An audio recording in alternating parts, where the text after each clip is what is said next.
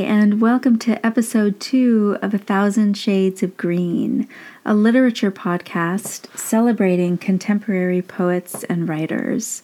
I'm Susan Richardson, your host and author of two poetry collections Things My Mother Left Behind from Potter's Grove Press, and Tiger Lily, an ekphrastic collaboration with Jane Cornwell, published by JC Studio Press. I'm super excited for today's episode and can't wait to share the extraordinary poetry of Lawrence Moore. Lawrence has lived in the coastal city of Portsmouth, England since birth and shares a house overlooking Kingston Cemetery with his husband Matthew and their nine mostly well behaved cats. His poems have appeared in publications including Sarasvati, Fahmidan Journal, Green Ink Poetry, Dreich, and the Madrigal. He also released his debut chapbook, Aerial Sweetshop, with Alien Buddha Press in January 2022. In one of the poems I'm reading today, Lawrence writes, I want to turn words into magic. And that is exactly what he does with everything he writes. When I first read Lawrence's poetry, I felt transported not just into a different time, but into new worlds and ways of seeing. I can remember telling my husband after my first read of Aerial Sweetshop that it just made me feel good, that I had a smile on my face the entire read, even when I also had tears in my eyes. It was like no other experience I had ever had and no other place I had ever been. There is an undeniable musical and magical quality in all of Lawrence's work, and his is definitely poetry that is begging to be read aloud.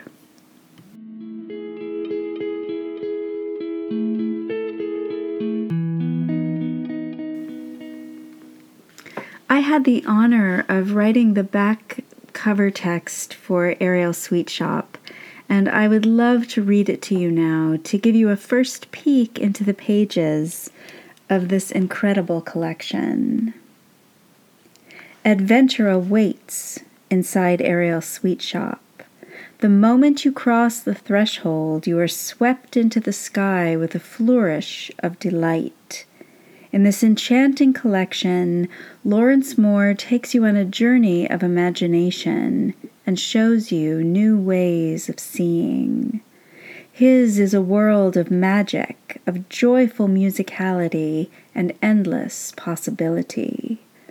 In these pages, you will take flight, soar above the clouds, tumble gleefully into the poetry of pure wonder, and discover a kind of love you thought could only exist in a dream.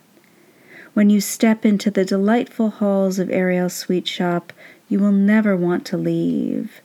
And at the end of a most magical journey, you will be left believing that the world can be just as you imagine.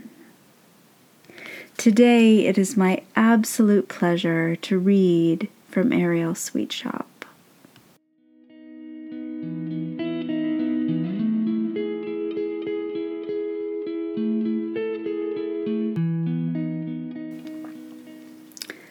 The first poem is called Fusion.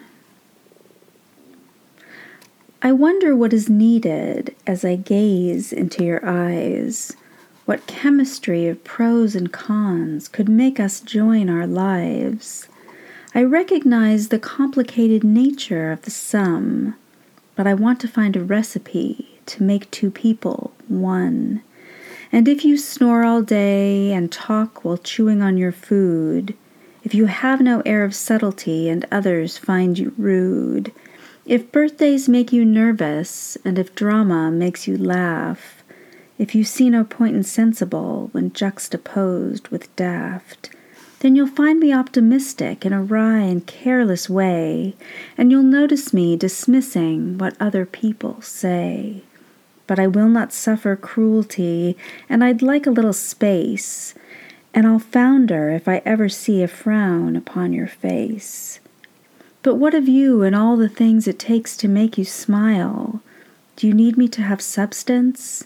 Do you need me to have style? Must I brush up on my Latin? Would you still give me a chance if I told you that my body was the enemy of dance? Do you need a wall to lean on? Do you also need a friend? Do you need someone to listen when you're at your tether's end? Well, that's just the kind of person I'm aspiring to be. If the recipe is tasty, then I hope you find it's me.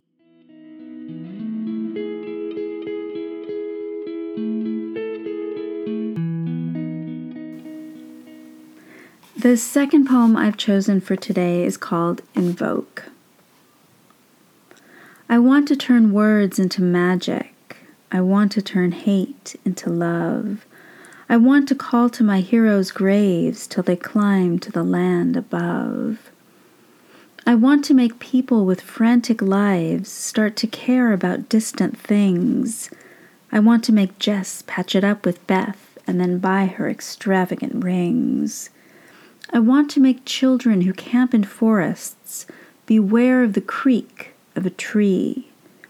I want to make horses who come to my readings rotate on their haunches and flee. I want to make innocent, gullible fools read the paper in disbelief. I want to get cowboys who ride out west holding hands with the Indian chief. I want to make business people dream of a wild and untouchable land I want to make timorous, reticent men take their clothes off and dance in the sand. Yes, I want to turn words into magic and to fire them into the blue. I'd like them to brighten the shade of the sky, and I'd love them to lead me to you.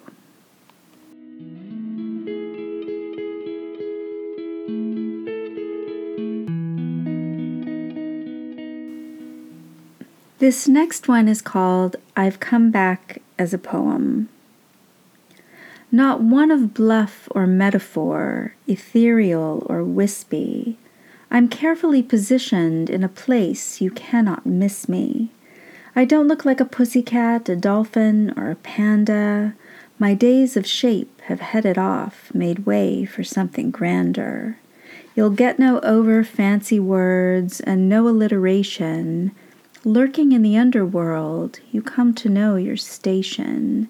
I'm not the type that levers with forget me not entreaties. Life is not a memory, it's more a box of sweeties. I've come back as a poem 'cause I want you to be happy. Go before I tell you something similarly sappy. But when your days of shape have passed, I've been a little nerdy and left some paper next to me in case you're feeling wordy.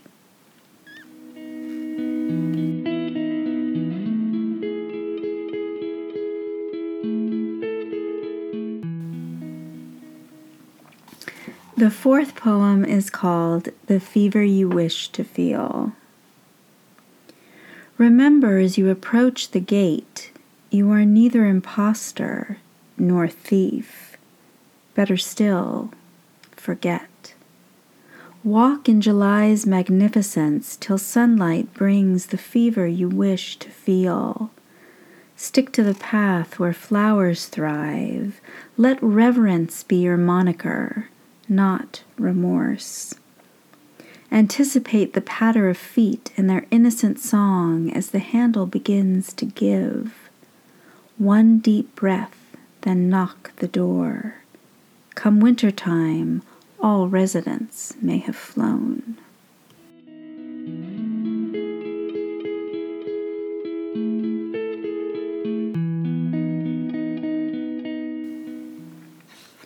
The fifth poem is called They're Coming for Us. By this same sun we saw the specks, then first assailed the peak. We knew them as intolerance, mistook ourselves for meek. Now, standing at the summit's edge, I watch them down below, careering round the bend we climbed some fleeting while ago. The captain leads his hungry pack with bloodshed in his eyes, We'll never get to state our case nor mitigate their lies. But stranded, standing next to you, I cannot feel despair. No ends, just possibilities, no holes beyond repair. They're snapping at our shaking heels. and fate and you I trust. You take what looks like mountain dirt, yet sprinkle pixie dust. The captain, with malicious grin, springs forth to grab my hand. You grab it first and lead us off. Come better times, we'll land.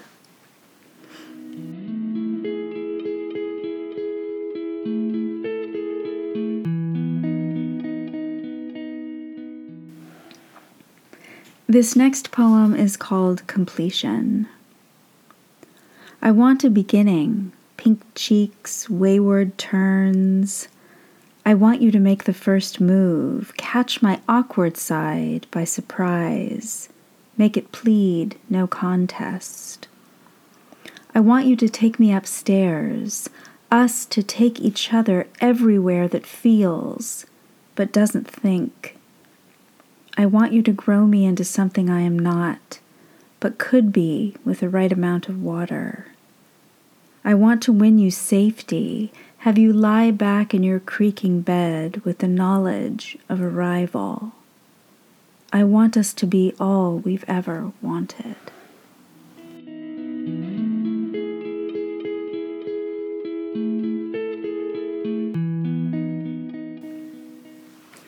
So, I have read Aerial Sweetshop many times, and ideally, I would read you the entire collection.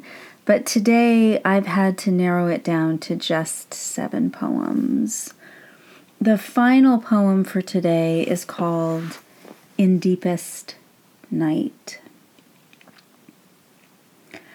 I had a dream in deepest night that we were floating through the air you gazed into my heart. I felt a swoon. I didn't care.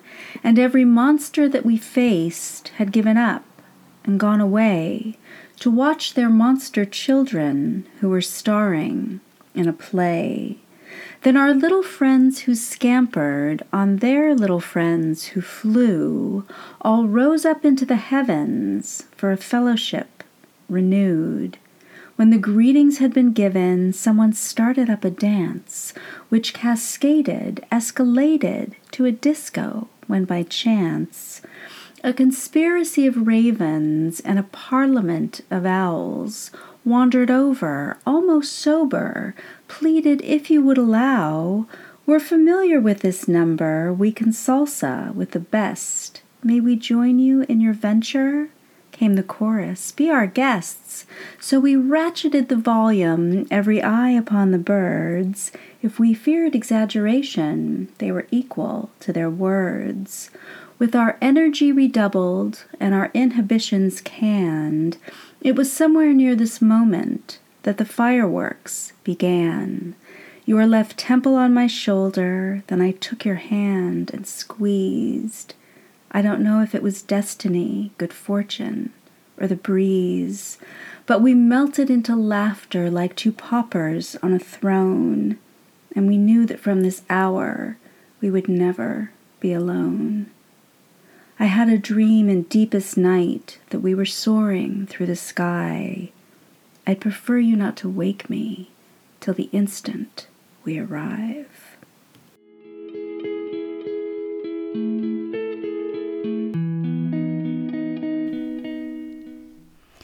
There is in much of Lawrence's work a fairy tale like quality. So, to close out today's episode, I've chosen to read you the single poem of my own that I think comes close to having a similar quality. It's from Tiger Lily, my ekphrastic collaboration with Jane Cornwell, and it's called The Woodland Queen. The woodland queen frolics under cover of night weaving tapestries from wind and fire, casting light over darkened peaks of sky. Her crown is made from a cluster of stars stolen from the throat of a raven. She nestles inside a heavy cloak sewn from thickets of thorny shadows, a mistress of storms, mother of elm and evening primrose. Her heart is tethered to the trees, bloodroot buried deep in the earth. She prowls through midnight, gliding barefoot over fallen leaves, pulls sound from the hallowed forest floor. The music of darkness blooms like jasmine beneath the cool touch of her toes. As the sun begins to rise, she whispers farewell to the night and takes to the sky, stealing away with the moon tucked safely behind her eyes.